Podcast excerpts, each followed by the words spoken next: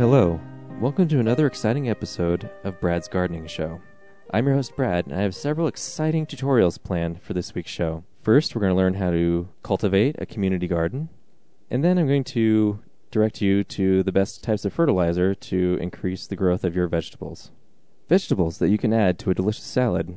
Vegetables like cucumbers, carrots, a squash, tomatoes, lettuce, and perhaps, if I'm feeling adventurous, supple bananas. Before we start the show, though, let's check the voicemail and find out what our loyal fans are harvesting in their gardens. Hello, Bradley. This is Pierre calling all the way from Paris. Thank you so much for the info on cutting up cucumbers. You're right, they do not fit in your mouth hole. Thank you, caller. That was delightful. Let's take another call. Hello, Governor. Calling from Jolie, England, where the weather's always raining. Your idea for planting irises out front is spot on. Thanks, mate. Cheers. Thank you, caller. That sounded delicious. Our fans are the best. Yeehaw! I finally wrote myself a nice onion patch. Thanks, Brad. Thank you, caller. My fans are so creative. I just wish that I could bury each other in the ground and just sprinkle water on our bodies and wait a few months until we bloom into a beautiful flower. Thank you, everybody who called in. Now let's go ahead and start the show and see what uh, we're growing this week. Hey, uh, what the hell? Ryan, what are you doing here? Wh- what am I doing here? Brad, I live here. What the fuck are you doing to my podcast? And what the fuck are you doing in my house? You said you're going to be gone this week. Yeah, I took an earlier flight home. Wh- what's going on here? Are you doing the fucking show without me? Yeah, well, well, you know what, Ryan? I am doing the show without you because you know what? People are sick of hearing about Robert Downey Jr.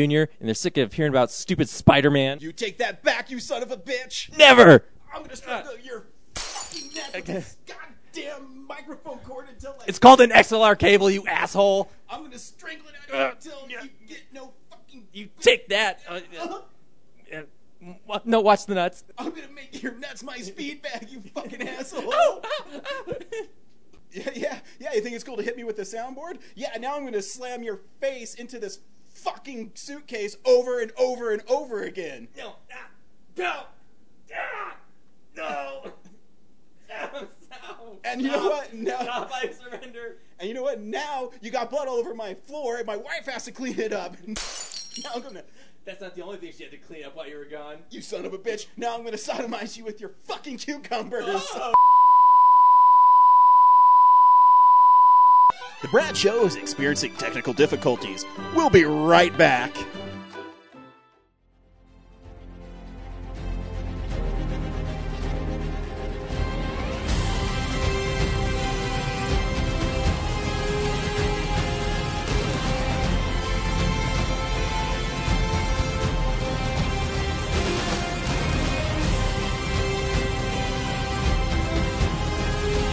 Welcome to Real Nerds Podcast, unofficially the official podcast of Denver Comic Con from now to infinity. I am Ryan. With me always is, Brad? and James isn't here because he sucks dick. But we got someone in his place. Say hi to everybody. Hey, hey, it's Jesse. And you're wondering, like, oh my gosh, how could how do I sound so good on Real Nerds Podcast? If you logged on to tweakaudio.com, go to the checkout, click whatever earbuds you like, and you'll get a third off your whole order by typing in Real Nerds as one word, R E E L N E R D S. And if you've never listened to Real Nerds, we do something really fun. Every week we go see a new movie. This week I saw three new movies. Uh, me and Brad saw two new movies, and Jesse saw the other new movie. Uh, of course, the big movie this week is obviously Man of Steel. Um, say, so stay tuned for that review. Also, stay tuned for our review of This Is the End. And uh, I'll tell you about Hatchet 3 that I saw this week by myself in a movie theater. Um, you, you know, I felt really bad because, you know, it's a new movie. I'm like, oh my gosh, I, I gave this film $10, and that's all this film made. And I, I hope all around the country it's not like that too. But hey, who knows? Um, there's many ways to get a hold of us. You can tweet us real at real underscore nerds. You can email us, realnerds at gmail.com. You can visit our website. Leave a comment on our page, realnerdspodcast.com. Call us 720-6nerds5. Like us on Facebook, leave us a little message, and of course, we'll always read it on the air because we start every show with fan mail. Fan mail. A lot of fan mail this week. Yeah, a lot of fan mail. So thank you, everybody. Hey, and thank you for following. A lot of follows this week too. I- Appreciate it. I- we really appreciate it because um, we're nothing without our fans. Isn't that so cool that I say that? Like I really mean it. Absolutely. I believed it. Good. I was 'Cause just thinking, it's like it's a bummer. Sometimes other podcasters follow us, um, and I don't have the time uh, to g- do the same thing back and like listen to their shows. I know I feel bad, um, but you know, yeah. I, I, I'm sure. I hope they understand. Like it's the same thing in their situation where they have a ton. Like they have to devote their time to their show, so they probably listen to us like once or twice, and then Yeah, hopefully. get sucked into. I mean, I, I do listen to them, but I'm horrible at like retweeting, saying, "Hey, I just listened to Hard On podcast." I'm really bad about it. yeah, But maybe maybe one day I'm actually starting to get a lot better at tweeting. um, so hopefully, uh, not that it's hard, but I mean like actually going on the site. I'm like, oh, I'm going to tweet what I'm thinking right now. I'm getting better at it. So maybe one day I won't be an asshole and I'll remember to help every uh, all the podcasts that have helped us out. Um, yeah. Uh, first of all, we did a bunch of uh, drawings for some comic books that were signed and stuff. So thank you everybody who stopped by our booth at Comic Con, and congratulations to the winners. Um, I will post their names as soon as I get everybody to contact me back. I'm only missing one person, so uh, you know who you are out there. Um, actually they don't because they haven't called you back. uh, well, I sent them an email. How do they not know that? Did not people? Not, I, I check my email like five times a day. Hmm, Some yeah, people, so do I. Some people just don't. Do not they not have smartphones? Like it's on your phone. I Not everyone has a smartphone, Ryan. really Maybe it went into their spam filter. maybe. I don't know why it would though. We're not spam. Uh, Russell on Facebook. Russell from DC. DC. Um, you guys rocked those interviews at DCC and loved the episode from the booth. And I'm excited to hear what your new Cora correspondent brings to the show. Hey, good news, Russell. Uh, I just got a message from Cora, and Cora said that her and Michael will be in town on July 19th, and RIBD PD is a big release that week. We'd love to join you at the Alamo Draft House for it. Hey, totally, come down because I think that's the only movie that comes out that that week, isn't it? I'm sure it is. It's the only movie I want to see. It looks great. It- yeah. it does, I looks just fun. saw the trailer yesterday. I've never fun, seen it you know? before. You know, uh, and what does RIPD stand for? Rest in Peace Division or Department? Is it Department or Division? I, I didn't. They get kill from the monsters. That's all you need to know. And it's rated R, so Yahoo. So Cora and Russell, thank you. Um, also, I work with a lady named Bailey. Bailey is a manager with me, and she's also in the training department. And she said she had an appalling, realistic zombie dream last night. Ryan from At Real Nerds totally did not escape in time. Eh? Hashtag zombies everywhere. Hashtag bad times. Um, one, that's totally unrealistic, Bailey. I would totally escape. Um, I am prepared for the zombie apocalypse. Um, but then, uh, yeah, I, I tweeted back that I'm the man of your dreams, and I said thanks for dreaming about me. Um, but I would kick ass in a zombie apocalypse. I'm not worried about a zombie apocalypse. Are you guys worried about it? I think I've watched enough movies where I think I'd be totally prepared for it. I will admit that being killed by hordes of zombies is probably my second worst fear. Yeah. My first worst fear being, of course, owing the IRS money. um, So your first fear is a little more realistic. yeah, but you know, and it happens from time to time. But definitely being overpowered by hordes of zombies. Yeah, I think that would just be awful. You know, I was that was the thing that always scared me the most when I was a kid. People ask me now what I'm scared of, and eh, nothing. I really don't care. Um, what I'm scared of when I was a kid, though, was being overran by zombies. Uh, I've told the story before, but my grandma took us to Walgreens, and they had the 99 cent video cassettes many years ago. And my brothers are like, "Eh, "I want to get Mighty Mouse and this," and I saw Night of the Living Dead. So I picked Night of the Living Dead. I could never get past the scene where they all pour into the the farm home and start eating people. For some reason, it scared me. And then when I watch it as an adult, I'm like, oh, this is a really good movie. The ending's even better than the whole movie. And now it's, uh, I, I don't have that fear anymore. Well, and shopping at Walgreens is a lot like being It part is. of a zombie And apocalypse. why does Walgreens always smell so weird? and the lighting hurts your eyes yeah, after a it's little bit. weird. It's so bright. Maybe it's made for old people or something. I don't know. Brad, you're really quiet over there. I, I, I have a story about Walgreens, but it has nothing to do with what we're talking about. So So, I got nothing. fucking Yeah. tell it. Come on, we're talking about fears. Yeah. I'm still afraid of And it airplanes. has nothing to do with fears. I, Are you afraid of airplanes? I, I'm not a. I, I'll fly, but I, I don't enjoy it a lot. Yeah, I No? hate it. I have to be drugged. Really? Oh yeah. My mom's drunk. She only flies to Vegas, and every time she flies to Vegas, she's drunk. I went with her one time. I was really embarrassed. Just kidding. But she does. She has to drink before she gets on flights. I've traveled so much that I don't even care. Like this week, I'll be traveling for work on a shitty fucking prop plane to Wichita, Kansas. What? What? Yeah. Not a commercial plane? No, it's it's You're li- gonna go to some dude's farm and jump on his prop plane. And totally. No, it's it's literally like Is there are these- Qdoba then that like Dire of Straits? Like, No, no, no. It's, it's Should we eat there more? because it's to Wichita, Kansas. They don't have a big airport. They don't have a runway long enough to support an airliner. So you have to fly these. But you like, going from Denver in the prop Den- plane? Yeah. to Wow. Denver. That surprises me. I've been to Wichita, and when you're in Kansas, it seems like a large city Really? compared to other places in Well, Kansas. well, but- good news, guys. I'm also going to be going to Hutchinson, Kansas, is where it's opening. So I'm flying into Wichita, then driving another hour to this uh, Qdoba, and uh, yeah, it's going to be really awesome. I got really excited because they're opening one in Las Vegas, they're opening one in Canada, and they're like, "Oh, Ryan, we really need your help to open new stores." I said, "Sweet, sign me up." They they said, "Hey, guess what? We really need your help this week to go to Kansas." Fuck. So yeah, that's going to be awesome. Maybe you can take a stop in Metropolis. Oh, I might do that. I have a rental car. This guy's been there. Metropolis is in Illinois. Oh, that one? Oh. Isn't there a place in Kansas though where you Well, Superman was from Smallville, Kansas, Mhm. but that's not a real place. Yeah, but, but- isn't but- don't they have like the birthplace of Superman or something? Yeah, Or that's i- Metropolis, Illinois. Is it Illinois? Yeah, Balls. they have the Superman How far is it from Kansas? Well, it's in Illinois. So a couple hours. Unlimited miles in my rental car. It's uh, it's uh, like the southernmost part of Illinois, so it's right next to Kentucky. Hmm, So guess not. yeah, it's probably like another ten hours. So hey, thanks everybody for writing in. Um, we really appreciate it. Of course, if you want to write in and hear what you had to say online, you can, you know, or on our show, you can email us realnerds at gmail.com. You can tweet us at real underscore nerds. Call us 720-6nerds5. You know, the usual stuff. Leave us a message on Facebook. And that's what we do. We read them on air. Unless we get so big one time we have like 200, then I'll pick out the best ones. And I'll give We- them hugs. We haven't even gotten that close yet, so No, so don't yeah, worry. so keep on sending them in. Don't worry, it's a long way to go, guys. A long way to go. Awesome. So now it's time for stuff we've been watching. So, uh, yeah, this is the stuff we've been watching. Brad, I- I'm really excited the energy you're bringing to the show this week. Sorry, I'm, I'm just like we have this new laptop set up, and I'm really confused by the uh, the waveform because you sound everyone sounds a lot quieter in the headphones than we Mhm. used to on the old laptop, and then also it seems like no matter what levels I'm hearing, it's choosing how large they want to be represented on the screen. So I'm just completely freaking out Do you that think the large ones are a delay clipping. or something? I, I don't Here, let me see. Fuck.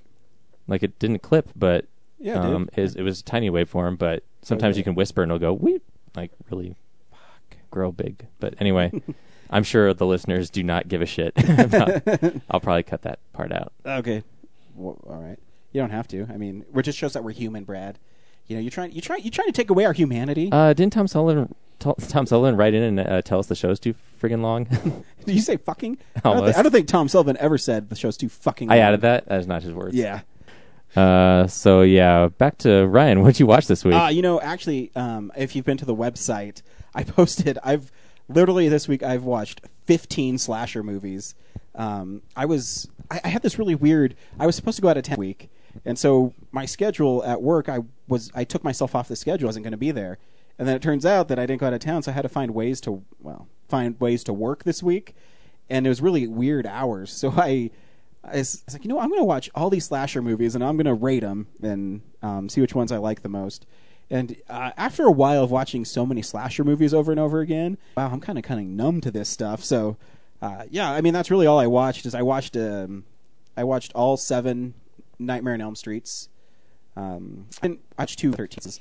Watch 'em. Um, I watched the Hellraiser. Um, I had to watch four watched, and uh, I was actually surprised. The one that had the worst title is called Hellraiser Deader, is actually not that bad, because it's like this group of people called the Deaders, and they they can kill themselves, and they some guy brings them back to life, and he's basically cheating um, Pinhead out of their souls or something. It sounds really convoluted, but uh, it a little bit is. But it's it's actually kind of an interesting premise. Um, and but most of the Hellraisers are horrible. Uh, the first one's pretty good. The second one's not bad. The third one is not very good until Pinhead shows up at the end at this nightclub and starts like chopping people's heads off and stuff. Um, uh, movies in the series. Um, other than that, there one that we saw this year. We saw 3D, which is has to be the worst horror movie I've seen in a long time. It's not quite as bad as Hellraiser when he's in space, but pretty close. uh, yeah, I mean that's really all I watched. It's uh, it's an interesting uh, way to spend a week. I'll tell you that. I mean, I, I enjoy the movies and I like them a lot, but yeah, it's tough sometimes. That's a lot to get through in just a week. Yeah. Uh, it, it, there's there'd be times when I'm not even joking. I'd be watching one Hellraiser, and I got this really cheap DVD set. I don't know if you've ever seen them. They're called Echo Bridge, and they literally just take a bunch of like old horror movies and put like four of them on a DVD. And I'd just be watching them, and I would forget which one I was watching. I'm like, oh my gosh, these are all pretty much the same, and they're horrible, and I don't remember which one I'm watching. So I'd have to go like look at the DVD cover because it's the only place that had the names of the movies on them, and I'd have to read the little paragraph just description of him. Like, oh yeah, this is the one with the reporter and her husband who died in a car crash, and she's trying to figure it out. And that's that one girl from the first Hellraiser. What the fuck is she doing in this movie? I don't know. And uh, that's how I spent my week. Um, and the only uh, other movie I saw, I'll talk about it because obviously you guys weren't there. I went and saw Hatchet Three on on Saturday night, and um, at the Denver, uh, Colorado Colfax Film Center, and. They have a screening room. I've never been in this room before. They're theater one, and it's super nice. Like it has chairs like this, the one I'm sitting in at Jesse's Fortress of Solitude. I I was literally sitting in it. and It has like the, it leans back and it's leather and um, and I was the only one in there. And I You son of a bitch. I know I don't know how I get so lucky sometimes. And you know I, I and two I do kind of feel bad because it was the last showing there. It was at 9:50, and you know usually at the Colfax Film Center, I think the last showing is usually like 8:30 something like that, unless they have obviously a not rated movie, which this one was. So I, I'm sitting in there and I hear the guy like grumbling upstairs in the projection room, like, "Oh motherfucker, I'm gonna put this on right now." And I was going to get out early. he probably figured he was out. yeah, for the yeah, night. he's like, Yeah. "Oh, sweet, just close this place up." But actually, they might be contractually obligated to show the movie. I think if they ha- if they have a showtime, I think they have to show it in case if someone, someone comes pays. in. Yeah. Yeah. Uh, anyways, uh, I, have either of you seen a H- Hatchet movies? I saw the first one. It Uh, sucked.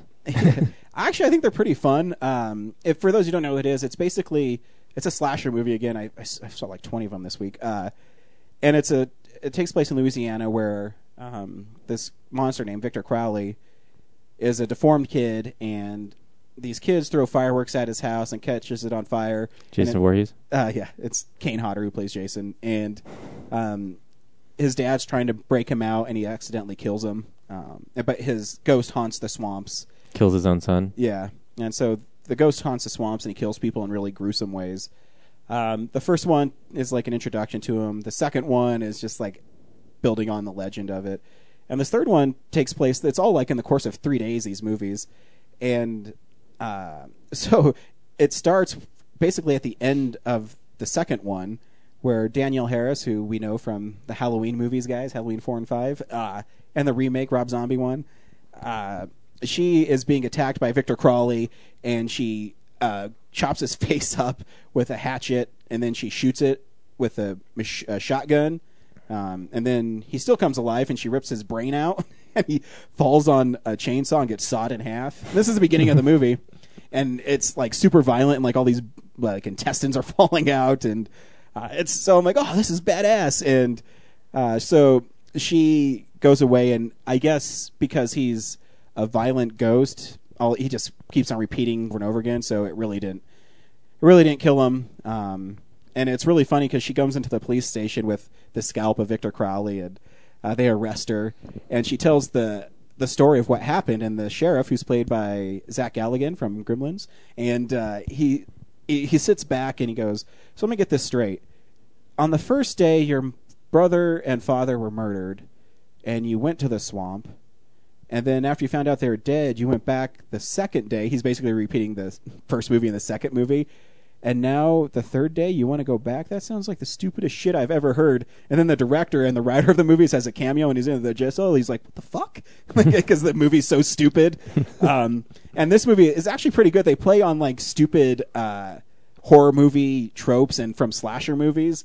Uh, there's a part where uh, the SWAT team shows up and they're going to kill Victor Crowley, and they say you can't kill him. And uh, this one dude who's been in all the movies and he gets killed in all the movies. He says, "What the fuck, man? What what don't you see? Because there's like intestines hanging from trees and like body parts everywhere."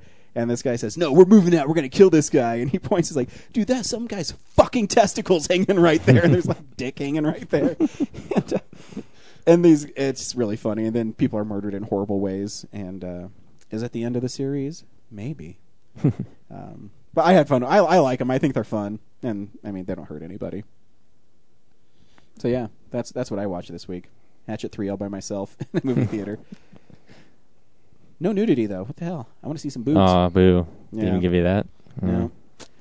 It's like a staple for But- horror movies. But there is a part where he grabs a dude by the jaw and rips his jaw out, uh, and a dude gets his brain chopped in half. What else happens? Um, man, it, it- but it's it's not uh, CGI, gra- like it's practical effects, so it's pretty good. That's nice. Yeah, he rips this one dude. He like punches him through the back. He falls down. He rips each of his arms off, and then he stomps on his head, and his eyeballs pop out. Um, Derek Mears, who played Jason in the uh, the reboot of Friday Thirteenth, gets his like skeleton ripped out like Kano from Mortal Kombat. you know, stuff like that. It's you know, if you like that kind of stuff, over the top violence. Jesse, what'd you watch this week? Uh, nothing so violent. Uh, I've actually been taking this past week to catch up on a bunch of movies that were in my next Netflix queue that Nice. I haven't gotten to. I watched uh, Tucker and Dale versus Evil. Hey, that's a another great movie. Another horror slasher movie with kind of an interesting take on all the different tropes for those movies. It does. If you're a big fan of those movies, I, when I saw Tucker and Dale, I, uh, to this day, I fucking love that movie because I'm such a fan of slasher movies. And Yeah. for them to kind of, you know, turn it a little bit is great. Yeah, I've- never been real big into the genre, and Brad recommended it to me, so of course it went to the bottom of my list of things to watch. But I was going through my Netflix, and I was like, "Ah, I should clear some of these movies out."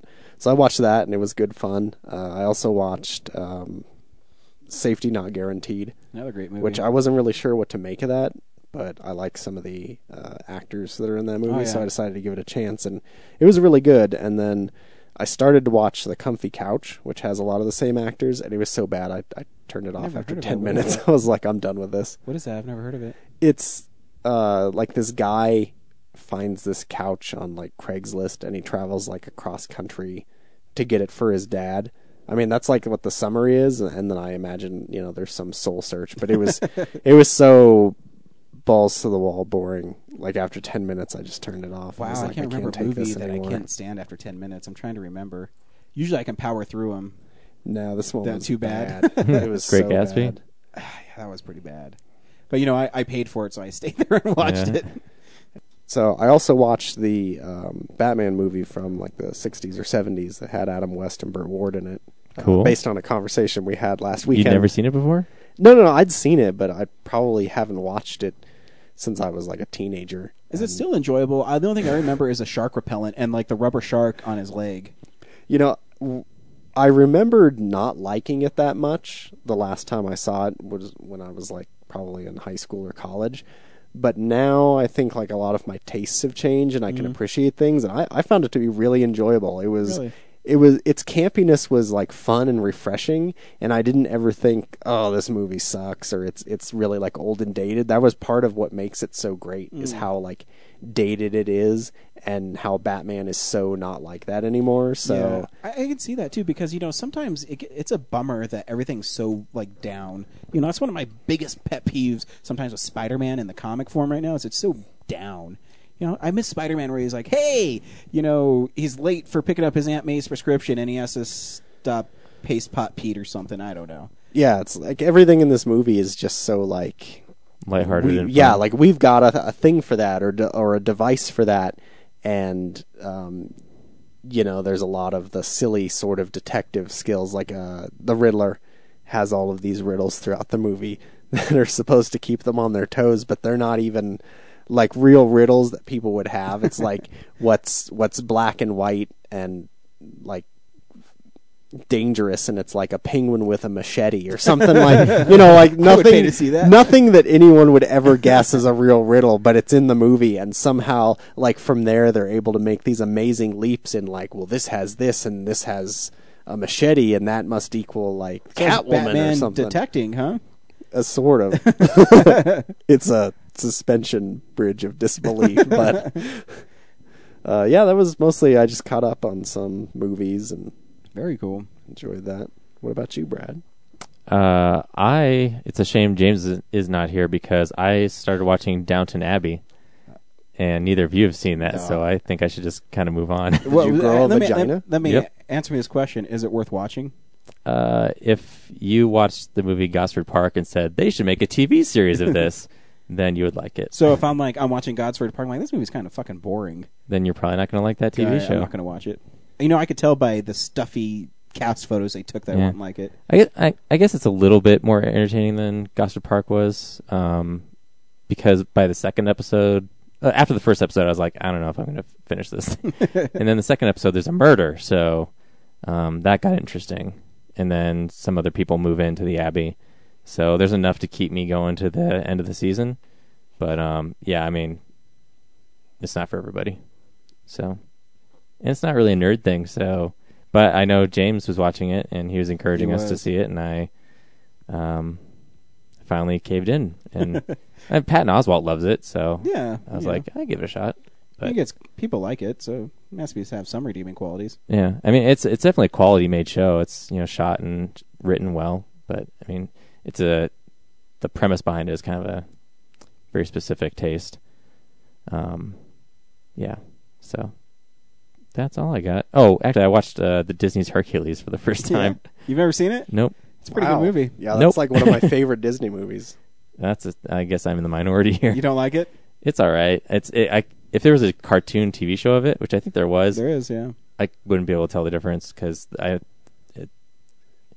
it doesn't seem like a movie to me. It just seems like a series um episode just- of anything. I'm just gonna lay out that I, I like it because it's kind of like Superman, like it follows the same themes and everything. It does, but the I think the music it's got it's gospel for Greek uh for like a Greek setting. Yeah. Like okay, whatever. And, um, James Woods is uh, Hades is you know it's funny that he's kind of like a comedic relief character. James Woods is great as Hades. Like it doesn't get much better. yeah, it's like a fun part of it, but the rest is just like, like animation wise, there's nothing that's like all that interesting. And then this, like Were him you and not entertained? was not. um, Little Greek reference there too. and the whole romance is so rushed, and like there's no. It's just like, hey, there's a pretty girl in this story, so obviously Hercules has to get with her. There's, Yeah, because Hercules likes to fuck, Brad. there's no like. It seems like with you know Beauty and the Beast and The Lion King and Well, uh, Aladdin and Little Mermaid. Like there's just kind of like this like mag- like Disney magic quality to it, whereas Hercules just seems like oh here's just we made another cartoon based on a like a legend, and we it adds so much like modern humor to it. Mhm. There's just kind of and Danny DeVito as the weird goat thing. and he has that song that he has to sing, Yeah. and like he's tone deaf. yeah, what song? I haven't seen it in forever, though. I, I don't- talking yeah. about. Hello. it's about training him. Yeah. and the lyrics are trite and enforced. Anyway, not my favorite. You're not Disney gonna movie. train really hard. I have to watch it again. I do love that movie, though. I'm Oh, and he calls like uh when he first meets I forget the girl's name, but it's like Megara. He's like, "What's up, sweet cheeks?" and like slaps her on the ass or something. Like Yeah. Disney. Like if they did that today, they would get It's like destroyed. Baby Huey in Nymphs. They can't keep the hands off. so that's all I watched. Yeah. Cool. Well, I guess we have to pay some bills here at the Real Nerds Podcast. So here's a word from our sponsors. Hello, Real Nerds listeners. I'm Mac, And I'm Idiot Chillix. and we're here to tell you to visit SphrixesDomain.com. Why should you visit SphrixesDomain.com? Well, duh, it's simple. If you like farts and cartoons and bad words and stuff, you should definitely visit SphrixesDomain.com. How do you spell that address I see? What? I don't know. Fucking S something. I I don't know. I'm I'm incontinent. I have no idea. Fine, I'll do it. S P H E Sure. Oh god. Oh god. Seriously, you gonna spell the whole thing out? S Oh god. Mm. Just say the domain part. I don't want to be here all night. Jesus. Does it get any more of a complicated website name? Stupid assholes first. Jesus. Anyway, Visit our website where you can read about all the funny adventures of seven aliens struggling to live together in an abandoned warehouse in Denver. Well, what? That's it? What? It, does- it doesn't say anything about my crazy hijinks or antics or. What? Ridiculous. Nope, that's all Spurks wrote down. Well, that doesn't sound funny at all. But you know what does sound funny?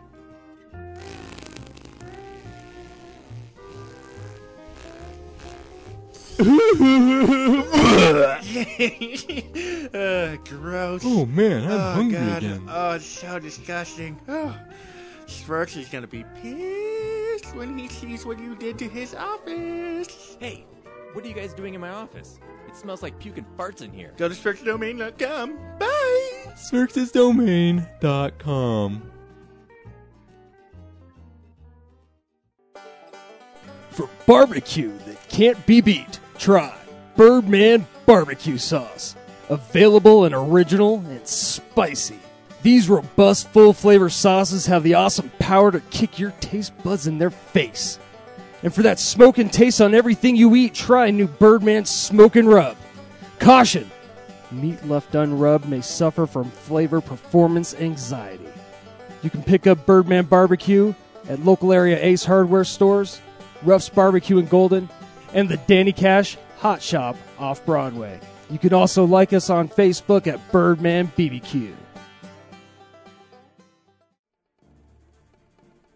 My man spider sense is tingling. Hey, look, it's Man Spider. How's it going, true believers? When I'm swinging through Colorado and I need comic books, I head to Arvada, Colorado, to Colorado Coins, Cards, and Comics. Oh no, the teal troll is attacking me. My son's in danger. Will no one help him? Oh no, it's Man Spider. Colorado Coins, Cards, and Comics, the whips the competition with great deals on back issues, 50% off, hold slot, 20% off list price. You want sports memorabilia? They got that too. Where are you going, Man Spider? The teal troll still has my son. Here's web in your eye. Oh no, I'm bested by Man Spider again. So visit 6700 Wadsworth Boulevard in Arvada, Colorado, and tell them the real nerd sent you.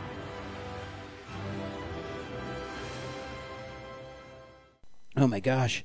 Such a great week last week at the box office. Let me uh, dig out my box office mojo app. Hang on one second. There's no box office mojo app. This is the box office stats. So we saw the internship last week. How did that do, Ryan? Oh, dude, so well. Um, actually, shockingly, I, I guess it's not shocking that The Purge won the box office, but it did thirty-four million dollars. That movie cost three million dollars to make. So pretty much that whole production team is buying new houses. yeah, right. Well, th- that's uh, that guy who makes that movie. If you want to listen to a great interview on a different podcast, you should really listen to Scott Derrickson's interview with Kevin Smith on Smoothie Makers because he made um, Sinister and uh, what the fuck's his other Exorcism of Emily Rose with this guy named Scott Bloom, and he, what he does, he only gives you three million dollars to make your movie, and then they market it. Insidious, Paranormal Activity, um, The Purge, Sinister. They've all grossed over like fifty million dollars because you know they have huge openings, and then I mean they trail off. But if you're only spending three million dollars, and you already made thirty-four million dollars. Dude, he's a genius. They, he knows how to market those horror movies. Um, unfortunately, the internship came in fourth place with seventeen million dollars. Um, I thought it was funny. You know, my wife hated that movie. I thought it was pretty funny. Yeah, I, I enjoyed it. Yeah, so um, I guess the real nerds are in a in a minority in that one. Fast Fast and Furious is over two hundred million dollars. Um, now you see me is they're saying is like the surprise hit of the summer. Yeah, it's, yeah. Uh, it's going to be over a hundred million dollars soon. The but now there's you know what? Actually, I'm shocked. I was because I'm going to be gone next week, and I'm obviously going to be watching movies when I'm in Kansas. Uh, World War Z is like at 84 percent or something on the tomato meter. People freaking love it. Hmm. So I'm kind of interested to see it. Uh, it just the more I see on it, the it just looks terrible. Yeah, the I was reading a review of it on I think it was Collider, and he the guy said, "Hey, the trailers don't do this movie any justice. I guess the zombies are like really good when you see them up close, Huh. and it, it's interesting how they're marketing the movie. Because even the author says that it's terrible. He's like the only thing that they used from my book was the title. Yeah, but I'm sure he got paid lots of money. I, I would fucking sell out in a heartbeat. So, The rights to Real Nerds podcast, the movie. yep, You can have them. hundred Do what you want. dollars. Change the characters. Yep. Uh, so boxofficemojo.com is where we get our box office numbers for. Thanks, guys. Um, wow, next week DVD and Meh. Blu-rays. Yeah. DVD releases and Blu-rays. Uh, so Jack the Giant Slayer is the big one. Did you see the the box art for it? It's horrible. Like the, it's Did you see the movie? Yeah. horrible. I don't know. Horrible is the right word. Yeah, there's It- worse. it's um, it's all right. But like, there's uh, it's Jack and he has a sword and he's on, and there's like one giant face like right next to him. Man, Mm. they did not know how to sell that movie. it still made a lot of money though. I think it got over a hundred million. Did it really? Yeah, which is bizarre. Yeah, I know it made a lot internationally. Um, yeah, it was that. I remember that movie being a lot more violent than I thought it was was going to be. Um, the Howling on Blu-ray collector's edition, I actually do want to get. Um, it's done by Shout Factory, and I don't know if you guys, uh, you're not a big horror movie fan, but um, Shout Factory makes these great Blu-rays from like second-rate horror movies. And The Howling is directed by Joe Dante, and it has all these great characters in it, and it has one of the coolest werewolf transformations in movie history. Um, so if you haven't seen it, you should definitely check it out. It's more of like a dark comedy. Obviously, Joe Dante, Gremlins, and stuff. But uh, yeah, I love The Howling. Um, Life Force is that the uh, um, uh, Louis Gossett Jr. one? I don't know. Uh, I just I was reading stuff that people have been waiting for this movie, and it's coming out on Blu-ray. So I think it is. whatever. No, that's Enemy Mine. that's Yeah, that's yeah. Uh, Life Force is a great game on the NES. You guys ever play that one? No. It was a, sh- a scroll down shooter, and then it was switched to a side scrolling shooter. It's really great. By Konami. Konami Code does work on it. um, movie 43 that nobody saw.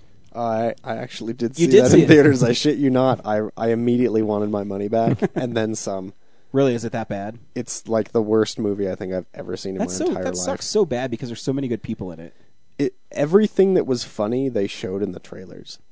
So Wow. then, like when you see it, like the rest of it is just it's really like childish toilet humor. Like I'm sure that teenagers probably think it's the greatest thing ever, but It's gonna be like it's probably some rental that like graduating high school kids right now will take home, and then in, in ten years, you know, they'll be talking about it like we're fond we're fond of like basketball and Orgazmo.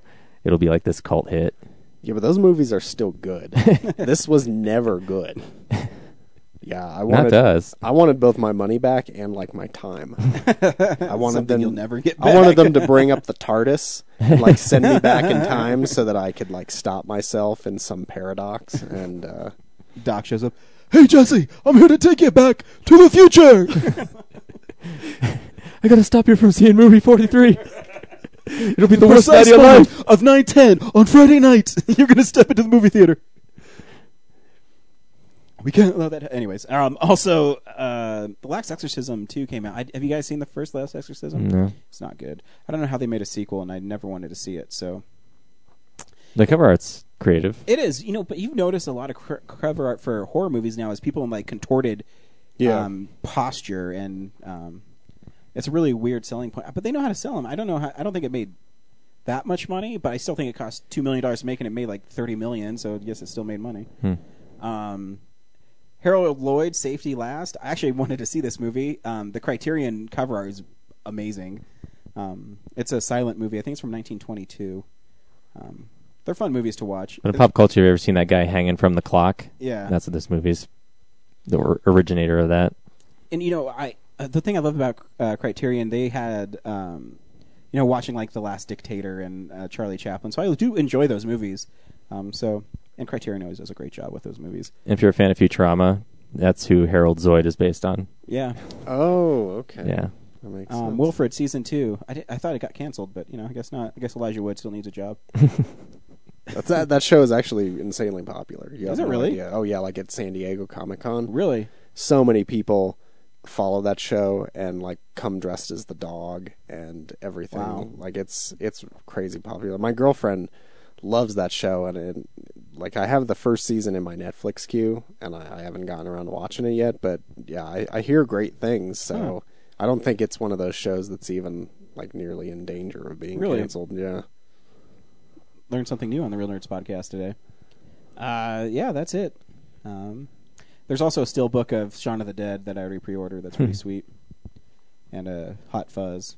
They have these really cool like comic book panels on the steel book. So Yeah, I've seen some of those at uh, Walmart. yeah, Of all places, they have a bunch yeah. of They those. uh, they have a Best Buy is Warner Brothers exclusive ones, I think. Yeah. And uh, yeah, Target has some too. and Target's Yeah. exclusive on some. Yeah, I haven't seen Target. I'll have to check that out. Steel books are cool. Yeah. Always. Uh, so yeah, thanks, Digital Bits. Hey, real news. It's real news. Star Wars Land coming to Disney theme parks. I can't wait. I was reading that they're they Why don't they call it Star Wars Galaxy though? Like, does that have to be Star Wars Land? I, I, I doubt that's the last. that's what they're going to call it. Star Wars Land. That doesn't even make sense. Are they just retrofitting Epcot Center? Uh, no, what I heard is they're actually building from. The Death Star. That'd actually be badass. They badass. just rip off all those panels and put. Well, yeah, I've gone Indent. on to the Epcot ride uh, and beside the big sphere. Yeah, yeah. Not in, When like, I was It's a actually, it's actually not that bad. It's kind of a cool. It's like man's progression. Yeah. But that would be sweet if they did retrofit it to the Death Star and you went through there and it's, uh, you know, those one dudes where they're standing next to the big old laser and they don't have a rail. There's mouse droids skittering around Yeah, on the floor. Sweet. See, why are we Imagineers? And then when like, if you stray off the path, they take you to the uh, the brig, and then you know Luke and Dump Han you come into and the- rescue you. the Yeah, trash Yeah, you go into the trash compactor in the dianoga. You see it pulling someone down. That would be For sweet. anyone who wonders, that is the name of that creature. I'm a complete nerd. Nice. But you know, I was reading that uh, like at Walt Disney World. I don't know if you've uh, at Walt Disney World, the Star Wars tour is like in the corner of the Hollywood Studios lot, and what they want to do there is they're just going to expand it out, where they're going to have another new ride and have a cantina, like uh, obviously Return of the Jedi. Mos So Eisley. Oh, the Jedi Cantina. yeah, They're just gonna change the Pirates of the Caribbean ride where all the pirates are dressed like Chewbacca. Um, so yeah, I don't know what else they're going to do. I know they're launching a new cartoon as well. Um, Disney is definitely going to town with their Lucasfilm acquisition, and they should, because I'm a fan of Disney. So, Got to make that four billion back. well, they'll make it on the first movie. so yeah, so that's that's actually a cool thing, and I I know they also want to bring Cars Land to Orlando too because it's so popular in uh, California. Um, James Cameron is getting the Terminator rights back in 2019. Um, yeah, I don't think he'll do anything with him because he's Yeah. so focused on Avatar movies. Well, yeah, I told. I heard he's going to only make a couple more avatars, then he's going to retire. Right? That's what good old James Cameron's going to do. Um, he's a he's a good guy. If you eh, he, people like him so much, if you watch the Aliens uh, making of the movie, you'll hear how much they like him. he's being sarcastic. Yeah, that- dude, that's one of my. it was pretty thick. that was one. Of, that's one of my favorite making of documentaries because a lot of times it's like Fluff saying, "Oh my god, I got to work with Sigourney Weaver, it's so great," and uh, wow, I sound like Daniel Tosh there. like, uh, but then on this Alien one, they they uh, who was it? Man, it wasn't Michael Ben be, uh, because. Uh, he's good friends with James Cameron, but like another one of the Marines says, "Yeah, it sucked because James Cameron's an asshole." Bill Paxton. yeah, probably Bill Paxton. It's great. Game over, man. Game over. Um, yeah, there's uh, you know, you mentioned on here the notes, Brad. Uh, Steven Spielberg had an interesting uh, Comment. comment about the, how the movie industry is going to implode if unless people start finding cheaper ways to make movies because soon it's going to get so expensive you're going to be paying 25 50 dollars to go see a movie um, For that price, you can just own it. yeah and it's uh, and, and, you know he's he's i mean the funny thing is is he's kind of actually he's not because the thing that's cool about spielberg is he always finishes ahead of schedule uh, except for jaws and uh under budget is like his big trademark and him and lucas kind of have this thing where they uh are worried about the movie industry spending way too much money But if you go to Box Office Mojo and look at the budgets compared to what the movies are making, majority of movies are turning a profit right now. yeah So um, I don't think they're going to get.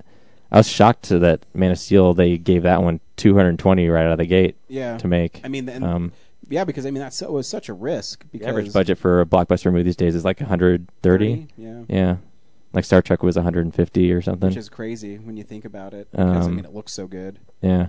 um, Uh, it is interesting. And you know when we were actually uh, seeing man of steel they asked us they says you're not seeing it in imax 3d well it's 1675 to see it in imax 3d which i mean i do kind of want to see it now in imax 3d but I mean, 16 dollars to see a movie. That's a lot of money. Mm. I mean, when the Blu-ray comes out, it's going to be what fourteen ninety nine the first week. So, I don't know, man. I'm kind of over 3D.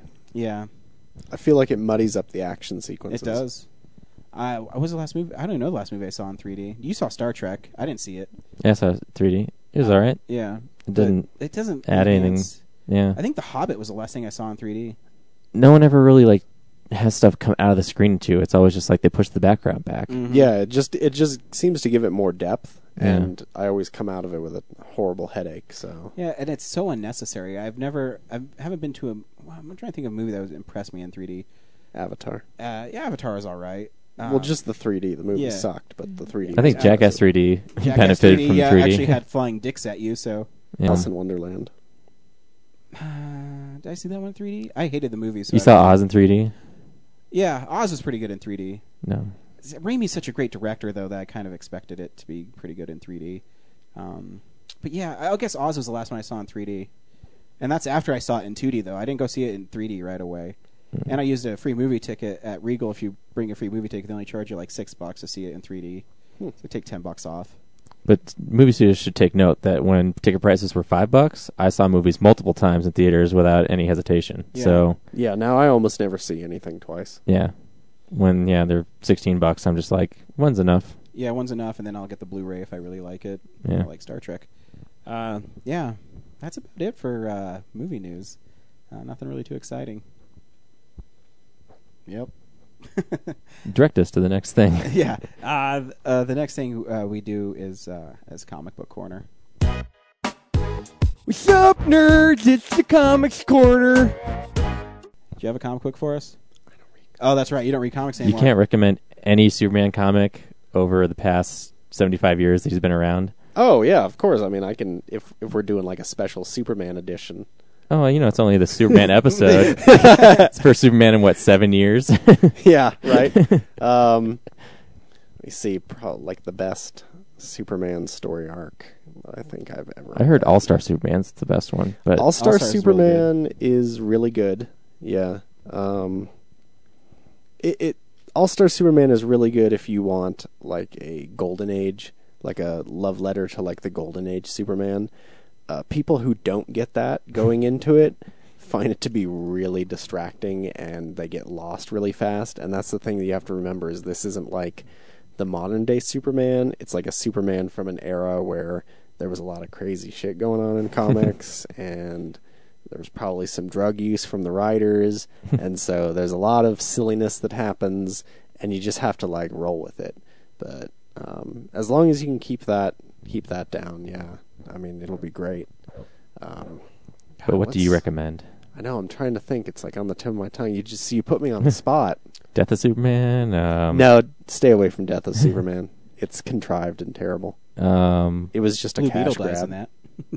what about the Everyone dies in that. Brian Azzarello, Jim Lee Superman storyline? No, that one was terrible. Okay. The For Tomorrow. For tomorrow. That's what Yeah, it is. Yeah, that one was not. that was very good.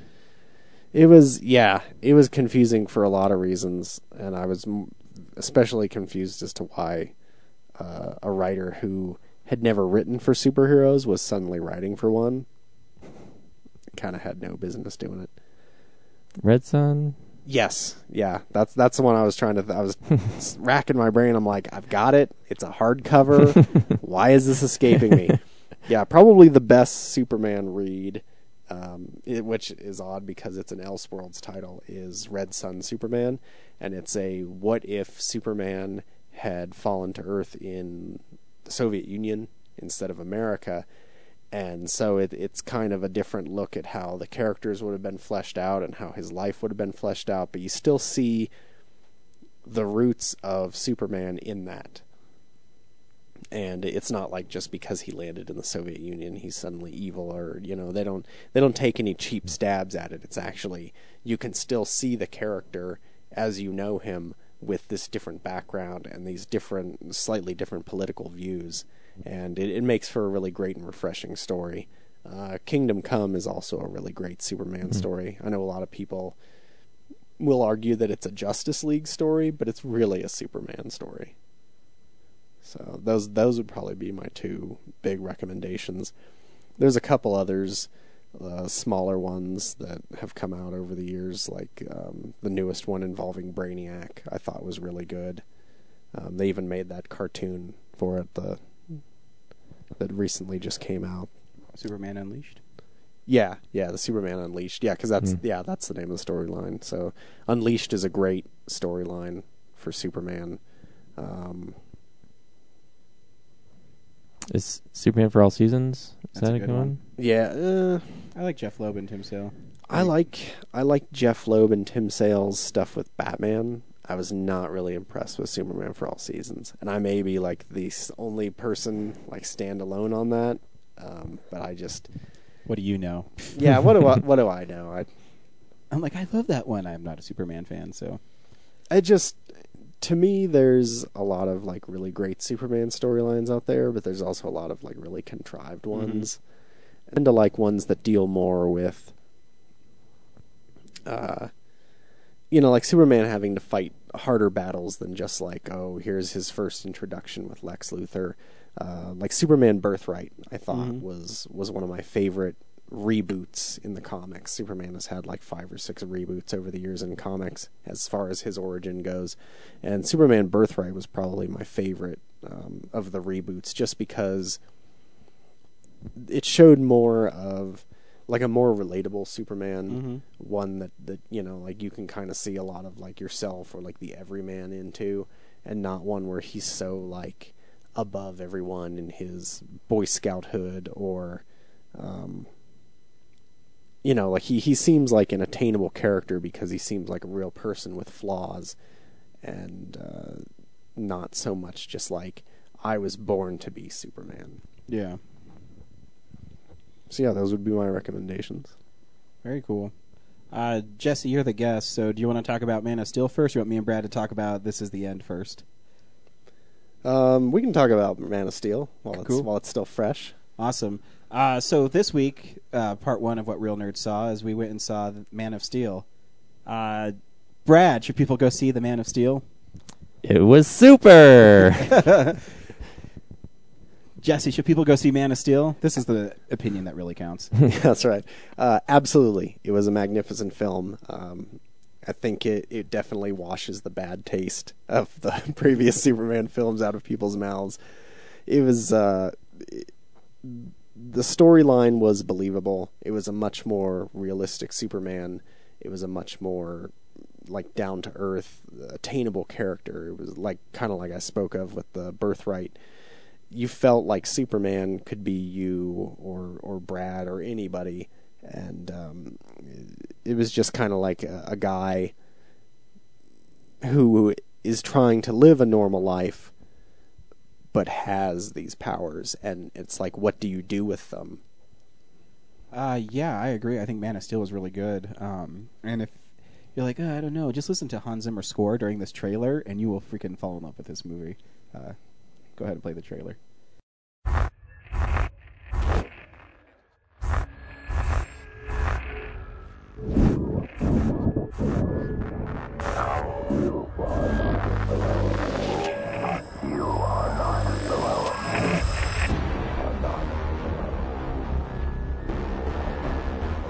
Is General Zod. I have journeyed across an ocean of stars to reach you. Your world has sheltered one of my citizens. He will look like you, but he is not one of you. To those of you who know of his location, the fate of your planet rests in your hands. To Kal-El, I say this. Surrender within 24 hours, or watch this world suffer the consequences.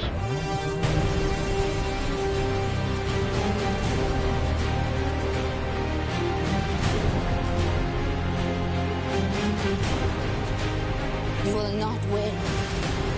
For every human you save, we will kill a million more. I won't betray them. You already have.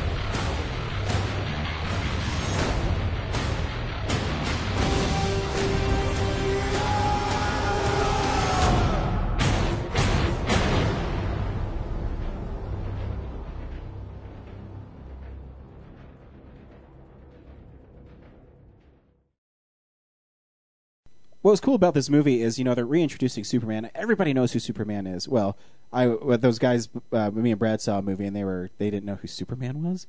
Like uh, was, uh, we'll get to it at the end of the movie, but um, you know they're introducing him, and what I thought was a really cool start for the movie is they started on Krypton and they were you know telling you all about uh, you know how they abuse their world and um, that General Zod is not really like a bad guy because you find out that he was you know born to be that way. It's not like really. I mean, he is a bad guy, but it's not. It's not his fault if that makes sense. Um, He's just an extremist. yeah, Yeah. Well, and he's he's doing what he thinks is best Yeah. for his people. And, you know, like obviously everyone has like a different means to an end. And so yeah, like does it make him bad? Yeah, I, mean, I don't know. It's I- ambiguous. Yeah, Like, he's exactly. definitely not the at the beginning cliche you- villain. Yeah, you know, at the beginning, you, you don't you understand. I guess you understand his point of view. I mean, um, I think that's uh, important for any villain. Is he has to have motivation. He just can't be a guy who wants to kill people or Wants to obtain land. yeah, obtain land. Uh, but you know, you get into it right away. I mean, this, I will say too, this movie is freaking beautiful. Um, Yeah. there's there's some shots. I mean, always when there's people flying, it looks a little not right. But the scene where Russell Crowe as Jor El walks out and he's like looking at Krypton like falling apart is one of the most amazing visual effects thing I've ever seen. Um, What I loved the most about it was that they really made Krypton come alive. Yeah. Because in previous movies and a lot of times in the comics, Krypton is portrayed in one of two ways. It's either a very dead planet that's just like barren and then there's some citadels, or it's like this super crystalline technology thing, but it still feels you know, like you don't get the sense that people live there. Yeah. And in this one, you know, like you could see plants and you could see animals. mm-hmm. And in even in the comics, they don't ever show that Krypton had animals. Like it just doesn't feel like this alien world. And so right off the bat, you get to see, you know, like f- alien-looking beasts of burden and plant life and mountain ranges. And it just it felt, you know, like our world, but on like a, on the other side of the coin of that. And so I really liked that it was like I feel like I'm here. I feel on, and I'm I'm getting the sense of everything that's happening. Yeah, it. You know, I mean, the the movie. Uh, it was two and a half hours. It moved so fast, and I thought they did a great storytelling um, moment. Is they were showing you a little bit of where he was at, and then they're pulling you back to where he how he got to where he was, and it added to the mystery. I mean, obviously, me being a I know Superman's story, but at the same time, I mean, I didn't know. Um, you know, the they genetically made babies, so you had to be you know a farmer or a scientist or something like that, and that Superman is the first natural conceived baby, and or uh, I Is that a new cat- thing for this movie, or is nope, that always that been? is that is how it's always been in the Really? comics, and See, a I lot of didn't that. Yeah, it's it's grazed over a lot in the comics, and so you'd have to have read several of the storylines. But yeah, all Kryptonians were actually conceived within like birthing chambers, and so Superman was like the first, Hmm. uh, like live birth. And they don't mention that in the Reeves movie, right? No, they don't mention that in any of the other Superman movies, and actually, even in the comics, depending on which version of like the reboot you're getting, like that changes too. Like in in one of the versions, Superman is is also created from the birthing chamber, Mhm. but instead of being preconceived out of genetics, it's like Jor El and Laura took their blood and created like a baby out of it, which Hmm. was still not done within their society. But yeah, I definitely thought it was cool that they threw that into the movie. There were a lot of things that they had in this movie that we've never seen before in Superman movies, that I think a lot of uh, fans and general audience would never know about. yeah, that and I thought mean, was great. They did a great job too explaining um, Superman's powers and where his strength comes from. Uh, uh, even when when they when they killed Jor El is like shocking. I mean, you know he's gonna die, but when he gets stabbed and he doesn't have like you know some monologue where he's telling, he just fucking drops dead, and uh, it's it's pretty powerful. Um, that and you know when Laura walks out and she's watching Krypton just blow up in front of her. I mean, I think it's powerful. Oh yeah, when the the Kellex is like, um, "Do you Yeah. do you want to hide somewhere?" and she's like, "There is nowhere to hide." Yeah. I will add though that Jor El being killed by Zod is different. That's not canon with the Yeah. comics. They did that just for the movie because normally he and Laura die together. Hmm. But I think it was more powerful Yeah. that, that Zod took him down and worked into the whole revenge thing later on. And it's interesting they even gave Zod a little bit of regret for doing it. Yeah. Like he he did it out of rage, Yeah. but then he was like suddenly remorseful. that one when, at the end when uh, he's you know confessing to Superman that he killed Krypton and now he has nothing to live for. I'm like, oh my gosh, dude. That's like, and it's a tribute to every single actor in this movie. All the actors are on their freaking A game. Um, you know, we haven't even talked about uh, Harry Henry. What's his fucking name? Henry He's- Cavill. Henry Cavill. Yeah, he's freaking amazing as Clark Kent. And yeah, um, he embodies Superman so many times in that movie where I just see him and it's not like he's an actor, Mm-hmm.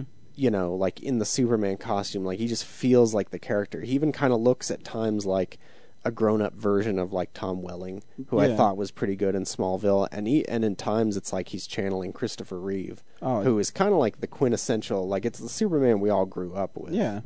So there's just there's so many images that, s- that stay with me in, from that movie. You know, the scene where he gets his suit for the first time and he's like uh, soaking in the sun, and you can see it in his face that he's getting the power from it. And uh, and I, I told Brad when we saw the movie, every time Kevin Costner was on screen, I almost cried. Yo, yeah, he was powerful. You know the this it, you, it was in the trailer, but you know the scene where he saves all those kids, and he's like, "Well, am I supposed to let them die?" And he's like, "Maybe. I mean, maybe that's what has to happen." And Ice, and you know what's so cool is uh, what a great character moment is when Jonathan Kent dies and Superman can save him. And he's been preaching this whole time: don't tell people who you are. Don't let people know that you're, uh, you know, um, a super person.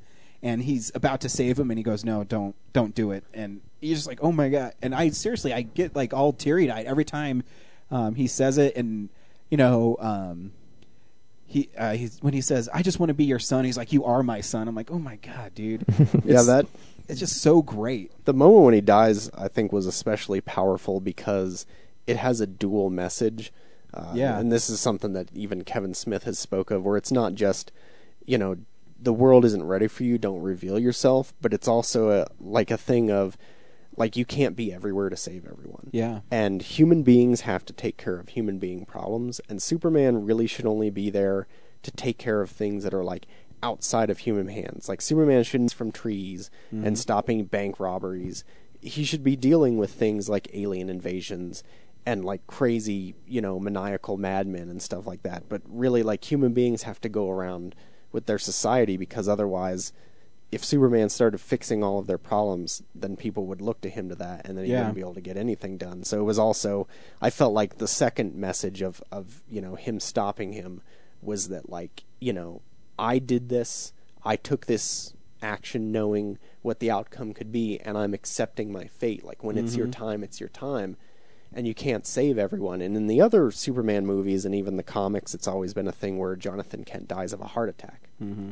and then Superman regrettably always says the I have all of these powers and I couldn't save him meaning that you know that there are some things out of his control and so I think that in this movie it was it was more of like that he has to sometimes make the choice of what's in his control and what's outside of it and what he just has to let go. Yeah, you know, even this like it's a little scene in the movie where the kids pull him out of the car, and I don't know everything that Jor El said to him and everything that you know Jonathan Kent said to him. I was saying, you know what? That's like the world's best father putting those two together, because you know he says, uh, "I really want to hit those kids." He's like, "Well, it would have made you feel better if you did it? I mean, would you be a better person? Would you be more of a man?" And you're like, "Right." I mean, what is it trying to prove? And it just, I mean. And as the movie progresses, you see all those, you know, um, values put into him, and that's why I think this movie succeeds. One of my biggest problems with Superman always has been is how do you make him compelling? How do you make so people can relate to him? And you make people relate to him by him having an upbringing, saying, "No, this isn't the way you do it. You might have all these powers, but it's not about you being super strong. It's about who you are as a person. It has nothing to do with yeah, you can you might be able to punch people really hard or fly or whatever, but it was just it was powerful and I, I like I said I almost cried every time Kevin Costner was on screen. That is always the toughest part to do with Superman because, like with Batman, anyone could be Batman. Mhm. Like anyone with money and gadgets could seemingly, Yeah. you know, be Batman and have revenge. but not everyone with godlike powers could control themselves as well as Superman. And I think that's really where like his strength and his character comes from is that he isn't just immediately super dick because Yeah. he can be. Because who would stop him? you know, it made sense. I didn't understand uh, the poster. Uh, and fanboys were freaking out about it because obviously I'm not, you know, steeped in Superman lore. But when he's handcuffed and being dragged away, he's making a statement saying, "Yeah, I'm going willingly. I could break out of these at any time, but I want to let you know that you have nothing to fear from me." And that's a really cool message too. And the movie was badass. It was just really well done. Uh, I can tell how much Brad loved it because he's Yeah. just won't shut up about it over here. I usually wait till Yeah. Ryan's done Oh. because he'll just go on and on and on. uh, no, I, I, I obviously said it was super. Um, you know, people complained in returns that there wasn't enough action, and the whole second hour of this movie is almost nonstop action, and people still complain about it. So, uh, but yeah, the a- the action was um, pretty exciting, uh, especially when Faora's wasting the Marines. Oh Yeah. Uh, it's because she's, you know, you're watching it and she's, you know, you're watching her take down one guy, and as soon as that's registering in your mind, you're already jumping to her finishing off the next guy in your mind, Yeah. and uh, it's it's pretty badass. You know, and, I, w- I was, um, as I was watching the movie too, you know, you're thinking of you know the Christopher Reeve Superman and and what they're doing in it. You're like, we live in such a cool era of movies where you can literally show someone getting punched through like 17 buildings and another guy flying through and going to hit him again. Um, there's just moments where you know it's the first movie I watched with Superman where I felt his strength Yes. um, and not only his strength, but also the you know the Kryptonian strength, where you know they're they're throwing trains at him and he's punching people, and when he grabbed Zod the first time and threw him all the way through that cornfield, and oh, that's so badass. dude, it's just you're just watching Uh, this he shit. You're like, this waits is- through that silo and then Yeah. ignites the gas station. Oh, that's great. What I thought was great too is that I thought this was probably like the first Superman movie where his powers were more believable and they were Yeah. toned down. Yeah. It was like he had super strength, but even in that scene where he's helping the people in the oil rig, he's not really like picking up that rig. He's just No. keeping it from falling slightly. Well, yeah, because it even overpowers him at the end. Yeah, You know, like you he can't- just goes down with Yeah. It. And whereas, like you know, in the comic books, he'd have that thing like it was nothing. Yeah. he'd he'd, he'd pick it up with like his his pinky finger, and so I felt, I felt like his powers were more explainable. I liked that there wasn't kryptonite Yeah. because I've always felt that kryptonite is like a um, cop out. It's, it's, yeah, a cop out. yeah, it's a a, it's an easy, um, it's it's like bad bad writing for like what do we do to stop him anything clever? So we need to create like this Yeah. backdoor sort of thing, and so I liked that that wasn't in it. I liked that it showed that Kryptonians, because of their planet, um, are already strong and fast and things, and it's just being on Earth gives them all of the superpowers, Yeah. No, it's like the the sight and the you know the Yeah, it- hearing and everything. it, it it makes more sense, and that's what I've always said with Superman is you have to make him relatable. I have always said this: if you can write a good Superman story, you're a great writer, because people have um, maybe wrongfully so put him on such a pedestal that he has to constantly live up to these expectations, and that you're make him relatable to everybody else. And you know he's he's really just trying to find out who he is, and that when he finds out who he is and he understands what he can do is it's an exhilarating part in the movie. I, I, I will say that it's it's a really cool. I loved the um, you know how relatable he was even after he had the powers and he's like talking to his mom and stuff Yeah. and she's like oh great suit and he's Yeah. you know like he's still got that kind of boyhood where he's like charm Yeah. you know like what do i do next and i mean i can do this but i'm not really sure Well, yeah, because there was that great moment. You know, he got he came back home. He found out who he was, and he still wanted to be in Smallville, Kansas. That's all he wanted to be. So he still came home, and he was still washing dishes, and he was watching Kansas State football. It was only when uh, Zod threatened people is when he decided that he was going to be a hero, and that I mean, obviously, I mean, he saved people before, but I mean, that's when he decided that's who he's going to be. That's what his identity is. yeah there was no use in hiding anymore Yeah, because i mean like zod called him right out so yeah, It's a little weird that uh, when there's the climactic battle and uh, him and Zod are just recklessly getting thrown into buildings, regardless of if there's you know people and their safety. yeah he sure didn't seem to care about saving any of those people in metropolis no, I, you know, I, me and Brad were talking about that. That's my only complaint of the movie is uh, you know they're Metropolis feels empty. yeah Metropolis feels empty and they're I mean they're busting through. I mean the action's amazing, but at the same time, so wouldn't people just like be murdered constantly? yeah, there's buildings falling. Yeah. It's like, But- well, oh, I guess you could say like They- they there was an evacuate, evacuation yeah. time after Because they all Zod showed out. up, but yeah, I have a major complaint, and I was talking to Brad about it earlier, and I, I he kind of poo pooed it. So I don't know. Maybe Ryan will. I I don't understand, and this happens a lot in movies. Why the Kryptonians could speak English? Uh, you know, I w- when I, when I was thinking about it, I thought that they were such an advanced civilization that uh, that maybe they're not speaking English. They just that's how people are talking, so we can understand. Is they have to have subtitles. I don't know. Yeah, that's yeah. Most of what I got is like they don't want to put a focus on that because it's Yeah. not really important to the plot of the story. I but know. I just I wish that they'd put something in there where it was like Yeah, at least our the- suits have universal translators. Yeah, well, that too, or I- I- something like that. I, you know, I did think about that, but too, Zod was able to communicate in all the languages of Earth. yeah, so- which leads me to believe there's a universal Yeah, translator, at least on the ship. Yeah. But then, like with them, Yeah, that'd be my guess. Is they just didn't want to burden the movie with. I, I trying to explain that, talk. but I figured with that message, they kind of Yeah. like they.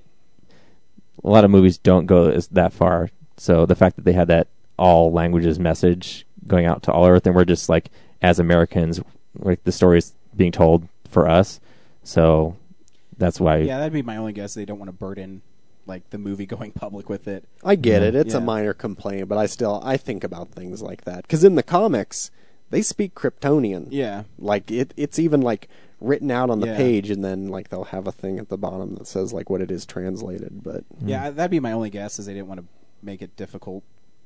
Uh, but you know, the ending's shocking too. Um, Oh, yeah. big spoiler for the ending. Um, you know, they're- spoiler alert. Yeah, they're you know they're fighting um, Zod and uh, Clark, and they're going through, and they go into the train train station, and um, Zod basically gives um, Clark an ultimatum. He says, "I'm going to kill these people, and you're not going to stop me because you care so much about Earth people." And so he's going to fry this family, and uh, with his heat vision. with his heat vision, and Superman decides he's not going to let him do it, and he quite Okay. violently breaks his neck. Yeah, it's.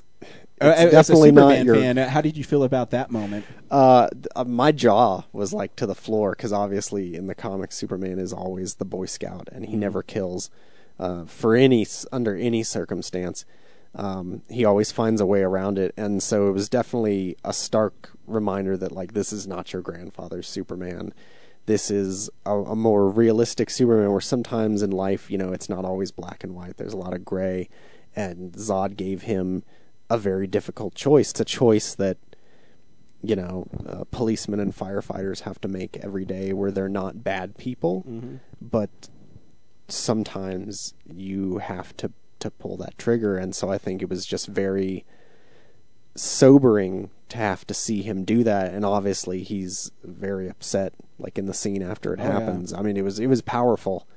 I mean, it was, it shocked me, um, but I also think it, it it fit into his character. I don't think, um, you know, he's not the the Boy Scout. You know, he's uh, he was trying to find out who he is, and he decided he's going to be a protector of Earth. I mean, that's what he decided he's going to do. And if uh, he's not, obviously not going to be able to choke Zod out.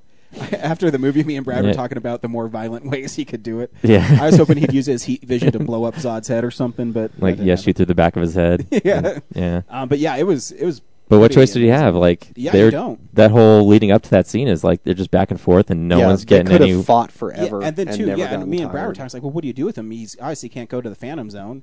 That's already gone. I mean, was Superman going to hopefully knock him out and fly him up into hmm. space and throw him? But he's going to wake up and come back. There's no jail on Earth that's going to Yeah, hold him. There's no jail on Earth. There's Well, no you- kryptonite to Yeah. Yeah. get rid of you got to get rid of him. So to me, I thought it was actually that again makes me like this Superman more because to me it makes more sense. You know, when someone gives you that ultimatum, I mean, what are you going to do? You let him just fry that family? Well, then if he fries him and then you do it, then what lesson did you learn? That I, I don't know. I thought it was pretty powerful, and he, he didn't want to do it, obviously, and now he's really alone in the world. No Kryptonians. Well, they're somewhere in a pocket universe. If you They- can, oh, yeah, if you can access that, Uh, it was the so funny at Zone, the, uh, well, they had all those that. colonies. I mean, there's got to be Yeah. one that just survived. You know, there's got to be that Uh, anomaly somewhere. Maybe Zod makes. He says in the movie that they went to All of them. most of them. You know what was a cool moment too in the movie we kind of glanced over was when they were released from their prison and uh, all the prisoners were all heartbroken except for Zod. Like you know, seeing Krypton blow up, and he knew that he could find uh, Clark and Oh yeah, Kal El, and he's gonna. Yeah, he's get him. like excellent. yeah. I- You know, and I do love Russell Crowe. I'm not the biggest Russell Crowe fan, but sometimes when he's in a movie and he's good, I'm reminded that he's a great actor, and he was really good in this movie. I love him in this movie. Hey, um, do Kryptonians obviously on Earth they age slower, but on Krypton do they just have a longer lifespan? Because Yes. Okay, because I was like Zod should be, if he's you know say maybe thirty years old as a general, and then thirty three years later he's sixty, but he still looks He had a great pretty like, young. soul patch. Yeah, Yeah, the harsher conditions on Krypton would have enabled them to be um, have like stronger genetics, so they would age at a different rate than human beings. I also liked how they kind of uh, set up that we don't have to sit through the whole Lois Lane is Yes, Clark Kent Superman Yeah, Yeah. the d- whole device. unrequited love story. We can just get that out of the way, and Yeah, she knows a secret already. Fantastic. Yeah. And possibly Perry White and Jenny Olsen. Yeah, that was funny. Uh, when we were watching the movie, the people behind us would just randomly talk through the movie, Ugh. and then when um, Superman or Clark showed up at uh, the Daily Planet, they said, "Oh my gosh, you got a job as a reporter! Like, you really don't know Superman? like, seriously, you don't know that he was his mild mannered reporter Clark Kent? That's unbelievable." And I seriously looked back at him and stared at him. I'm like, "Fucking Christ! Do you have to like voice that?" Said, mm, mm, he's a, he's a reporter now. Speaking of Perry White, it, like I just I don't get the PCification of Hollywood, but did they need to make him a black guy? I don't like, know. were there just too many white people in the story that they had I to? guess. I mean, And what the hell happened to Laurence Fishburne? Yeah, I Like, know, he- it dude. looks like somebody ate him.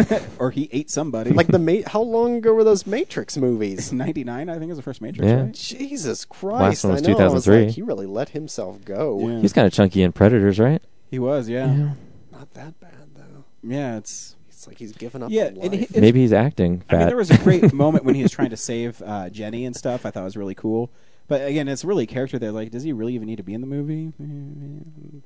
You know. But whatever. I still had fun in the movie. They're setting it up. Yeah. Oh, there's yeah. obviously going to be a second one. So yeah, yeah, so where do you think they go from here, Jesse? now they don't have to spend you time. know s- that's that's the funny thing is I was really like paying attention to this movie for various like Easter eggs and hints, and obviously there's like the LexCorp truck. Mhm. Oh, yeah, so you that's see right. that, and then at one point you actually even see the LexCorp building in the background, and then there's the Wayne Enterprises satellite. Yeah. So it lets you know that this is like a world with these characters, you know, that Mm-hmm. could exist. But I didn't see anything that hinted at all as to what the second movie can be. And I kind of like that because it didn't have to stick to anything. Yeah. They can do whatever they want now, but Yeah, I hope it's not Luthor. I I, I, I really really hope so, I, I hope it's someone like Brainiac or. well, I was um, thinking they could just have Luthor create Brainiac. Is that possible? Like, make in a realistic world, he could make a technology like Brainiac with all of his resources, Brainiac is and then Wayne has to step in and depending on the. I, I mean, I guess they could do that, but typically, like Brainiac is either a Kryptonian technology. So maybe, like, if Lex Luthor found like one of the computers from the ship, he could retrofit it, and it could kind of like Kelex was like an artificial intelligence, and then it could become Brainiac. Um, Sorry, you just, I forgot. You pointed out to me that Jor-El's gone. yeah, I didn't. It didn't register until you said it. But uh, like when Zod took over that ship, like he wiped out all of Jor-El's like programming, uh, afterlife programming. Like I, I, I kind of thought like, oh, it's out, out elsewhere somewhere, but no, it was just on that ship. Sorry. Oh, uh, yeah. So Brainiac is either Kryptonian technology because it stands for the Brain Interactive Construct, or it's a um, an alien from the planet Colu, who has like mixed technology with like flesh and stuff like that. So uh, they could seemingly do something with it and introduce Lex Luthor. They could do any number of things that they wanted at this point.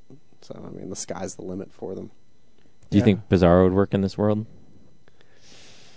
Um, yeah, I mean, Bizarro is just an imperfect clone of Superman, but once again, they'd have to like, they'd have to have Lex Luthor in it, and they'd have to show Superman bleed. And I think Well, the only time in the movie, yeah, that he ship. bled was when he was on the ship. So, I don't know how else you'd get his genetics. Oh, Hmm. also he didn't he get like cut right here? I think when he was Clark at one point. I think he did. I don't remember. Maybe not. Hmm. Or you could have Mr. Mexiplex. What's the guy's name? Oh, Mxyzptlk. yeah, Mxyzptlk. That'd be great. I'll get you, Superman. He just punches him into orbit. That'd be Fifth so dimensional awesome. imp. Yeah. Cool. Uh, yeah, they might even have like Parasite in it.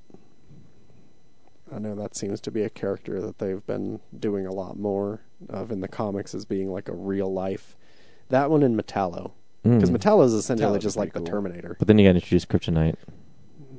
You'd have to introduce a power source. Hmm. It wouldn't necessarily have to be kryptonite. Do you think because Nolan is kind of the godfather of Zack Snyder's uh, vision, he'd because he Nolan reached in for Bane. Do you think he'll go for Doomsday? Because he's like a mid '90s creation. Yeah, I don't know. Like I've I've had several people ask me about Doomsday. Like my roommate is really interested in that. He's like, "Do you think they'll have Doomsday?" And and I say, "I hope not," because Doomsday's such a I don't know, he's to kind me, of a Doomsday is the character. Venom of Spider-Man. Where He everyone, is. everyone thinks Venom's really cool, and he's really not that cool. And now I just lost like 600 listeners. They're like, you don't like Venom? No, no, keep listening.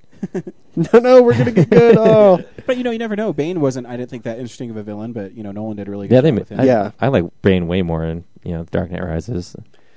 I think that to have Doomsday would be too much like having the other Kryptonians that they had in this movie. So I feel like in the next movie they're going to change it up with something a little bit different. Because like obviously this movie tested Superman's strength and like his powers, and I think the next one is probably going to have to test something more. You can't just. I mean, the, the solution to every problem can't be to punch something really hard. Yeah, probably test his spirit and his faith in humanity. Which I I think would be Lex Luthor as the villain because Lex Luthor could screw with him like that. I don't see Lex Luthor as being the main villain in these movies, but I see him as being like a catalyst for things, kind of like That's what I was saying, like, Norman creates- Osborn, like in the new Amazing Spider-Man movies. Yeah. Like I feel like it's gonna be a while before we see like the Green Goblin, but Norman Osborn will still puppeteer some things. Yeah, I have this weird feeling that they're doing like a Sinister Six thing because they have the Rhino, Electro, the Lizard still around. I think that's what they're going to do, and who knows? Yeah, I was just curious because you know this one was the stakes are were so high that yeah, I guess testing his faith in humanity or testing something spiritually with him would be the next step for Superman. That's uh, that's a problem a better writer has to figure out, not this guy. That's right. That's what David S. Goyer's yeah, that's problem. David S. Goyer's problem. Mhm. Which they he's they Warner Brothers is like get on Yeah, Yeah. they've, they've already green. They they said they want to fast track the second Oh, yeah, one. even before the movie came out. like, Yeah. the week before. 'Cause they, I think they wanted JLA by 2016 or something. So Yeah, well, the the plan, I think, like the way that the contracts work, is that Cavill is signed on for two Superman movies and a Justice League movie, Mm. is what his contract is. money, I'd do it. Why not? So long story short, Man of Steel is badass. Yeah, and it you should is. see it. I'm just happy to finally I've seen have it a twice great already. Superman movie. Yeah, that, that's because I've had to you, live in the shadow of Batman all these years. Hey Jesse, Batman Begins is so cool. When's the Superman movie coming out? Next year? Okay. Yeah, that was all right. hey Jesse, Dark Knight's coming out. When's the next Superman movie coming out? To be determined. hey Jesse, Dark Knight Rises is coming out. When's the next Superman movie coming out? Yeah, it was. my expectations were low for this movie. I won't lie, but it was great. They exceeded them. I think I think everyone should see it, however way they can. Absolutely. And you know, Superman only was really a Boy Scout pose at the very end when Jonathan Kent was checking him out, and I almost cried again. I like that line, like "Welcome to the planet."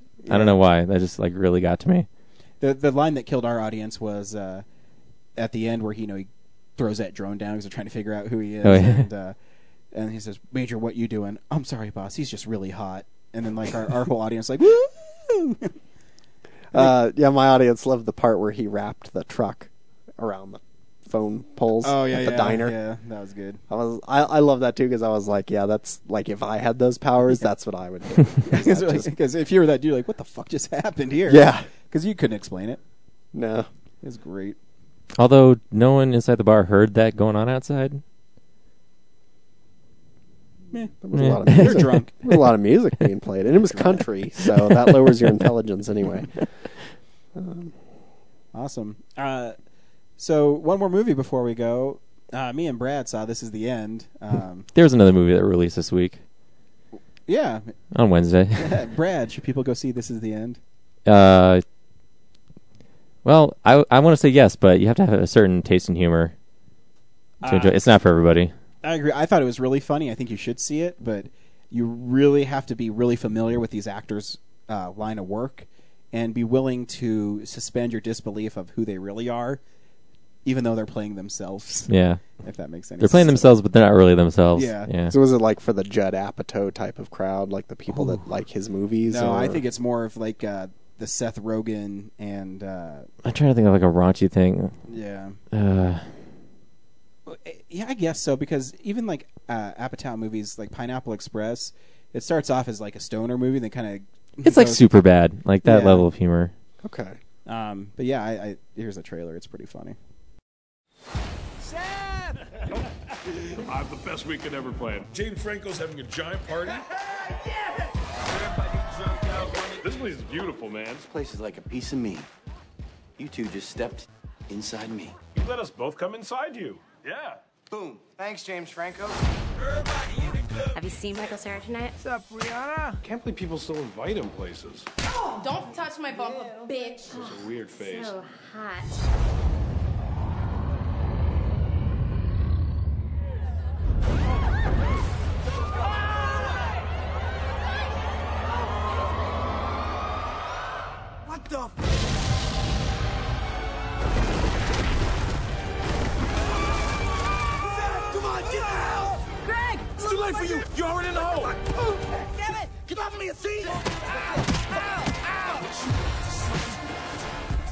The office is urging people to stay in their homes right now.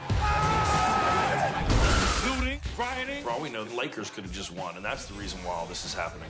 I think it's the apocalypse. It's all in here. And he opened the bottomless pit. The sinkhole, every single time I turn on the news, sinkhole in South America, a bunch of South Americans getting sucked into the ground.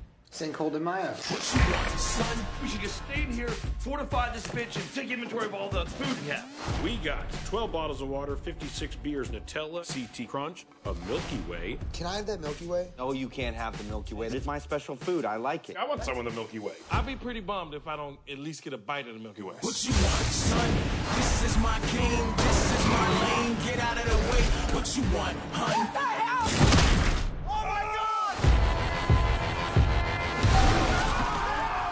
Watson showed up. There's six of us. You cannot rob us. Oh, Hermione just stole all of our. What you want, son?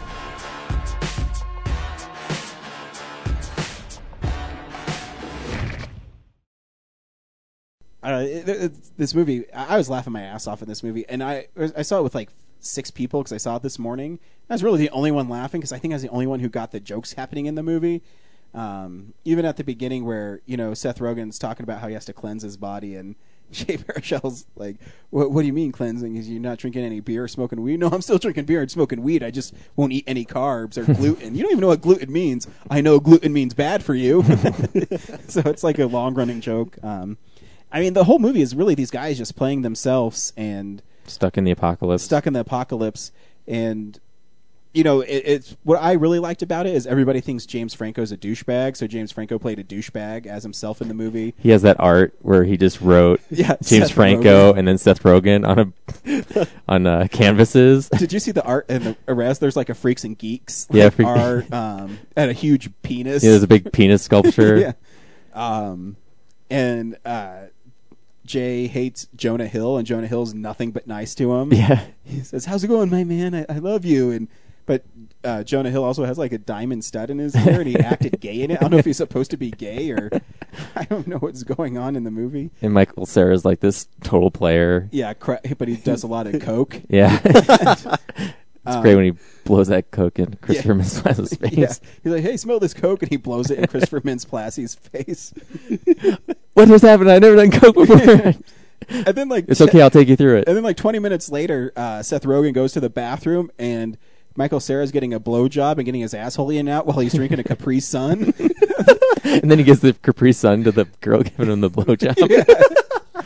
What's up, man? You want to come sit in here? Yeah. Sit down for was like daddy. It's it's really bizarre, but it's then super funny. Danny McBride shows up because he's been sleeping in the tub throughout the whole party, and then he like rations and, All the rations. and then uh, he has that like two minute back and forth with James Franco about jerking off into his Yeah. magazines. He's like, I'll, I'll jerk off onto your TV, onto your magazines, onto your bed, into there. I'll, I'll come there. I'll come there. I'll come there. And it's just, it's out of control, and it's lots of jokes happening really fast. yeah, Um, comedies are always hard to review because it's like it's all Yeah. in this like split second. I will say it's a really smart comedy. Um, they, they, uh, there's there's, there's a underlying thing like the bromance thing Yeah. where uh, Jay and Seth are you find out through like the middle of the movie that their friendship is growing apart um, and this is kind of this whole weekend at James Franco's was trying to kind of tr- to repair that Mhm. um, and the other thing is like Jay doesn't like any of the other characters Yeah. like he doesn't even want to be at the party um,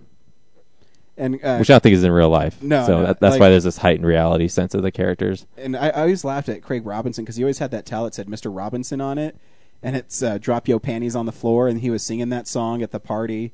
Um, yeah, it's just it's it's a really surreal movie. Um, the one of my favorite Easter eggs I was talking to Brad. I don't know if he caught it. There's when they're in the convenience store and the rapture starts. Uh, there's a billboard for a movie called Ninja Rapist. Hey I was the only one in the theater laughing yeah, I don't know why it was up there. It was funny. Um, but yeah, I mean, I really enjoyed the movie. Uh, Jonah Hill gets raped by the devil. yeah oh my god I forgot and then it goes to this weird The Exorcism of Jonah Hill. Yeah. and uh, little mini movie. It's like a little Oh, and then they recreate uh, the sequel to Pineapple Express. yeah, then they recreate the sequel of Pineapple Express. Danny Oh. McBride is so funny in that movie. I love uh, how he comes back at the end. yeah. Oh man, Uh, it's it's really hard to one. review. It's so much is going on in the movie. I will say you should see it. I think it's really funny, but you really have to be a fan of those guys because Yeah. the movie is like one really long inside joke. Um, A lot of dick jokes. A lot of dick jokes. Yeah. Um, A lot yeah. of bro humor. a lot of uh, you know there's actually a really funny part too with jason Segel when he's talking to uh, anise. Uh, he's saying man i love you. You're like so funny on tv you're like oh man i ate that cake. And then i come out oh it's my birthday. And it's talking about how stupid sitcoms are. Yeah. it's really funny. Um, man there's a lot of famous people in it. Paul rudd has like this little cameo where he's running with this bottle of champagne and stomps some dude's head open it's just one thing after another A lot of cameos. yeah. And then, uh, yeah. Yeah, that's about it. It's violent. oh, Franco. I think James Franco might be my favorite character in the movie. um, they, uh, spoilers, they, uh, there's a way they can save themselves from the rapture and, uh, James Franco saves himself and from uh, Danny up. McBride, and so he's like, "Yeah, fuck you, man! I'm fucking out of here." And, and then he The light get shuts saved. off. Yeah, and he gets eaten by cannibals. oh, Franco. Yep. Yep. So that's about it. What are we seeing next week, Ryan? Uh, you guys are seeing World War Z or Monter- Monsters University. I will not be here. Mm, interesting. So Another have- double feature, possibly. So you have to decide what you want to see. I will see them both, and I will probably call in um, if I if I'm able to get out of there on Friday and see both movies. I don't know. Don't what- call in drunk this time, Ryan. I will not. I don't know if there's a, a movie theater in Hutchinson, Kansas, so uh, we'll have to see. Well, I mean, I guess there has to be if there's a Qdoba there, right? I mean, a burrito making place there. um, so yeah, um, thanks Jesse for letting us uh, chill in the Fortress Solitude. Love, yeah, uh, thanks for coming over. Lo- love your collection. Um, you can call us 720-6nerds5. You can tweet us at real underscore nerds. Visit our website, realnerdspodcast.com. Like us on Facebook. Um, yeah. Send us an email, realnerds at gmail.com. Uh, this has been a Nebulous Visions production. Until next week, bye. Oh, bye for James. Yeah. Do you want to sign off with anything? No, I think I'll just.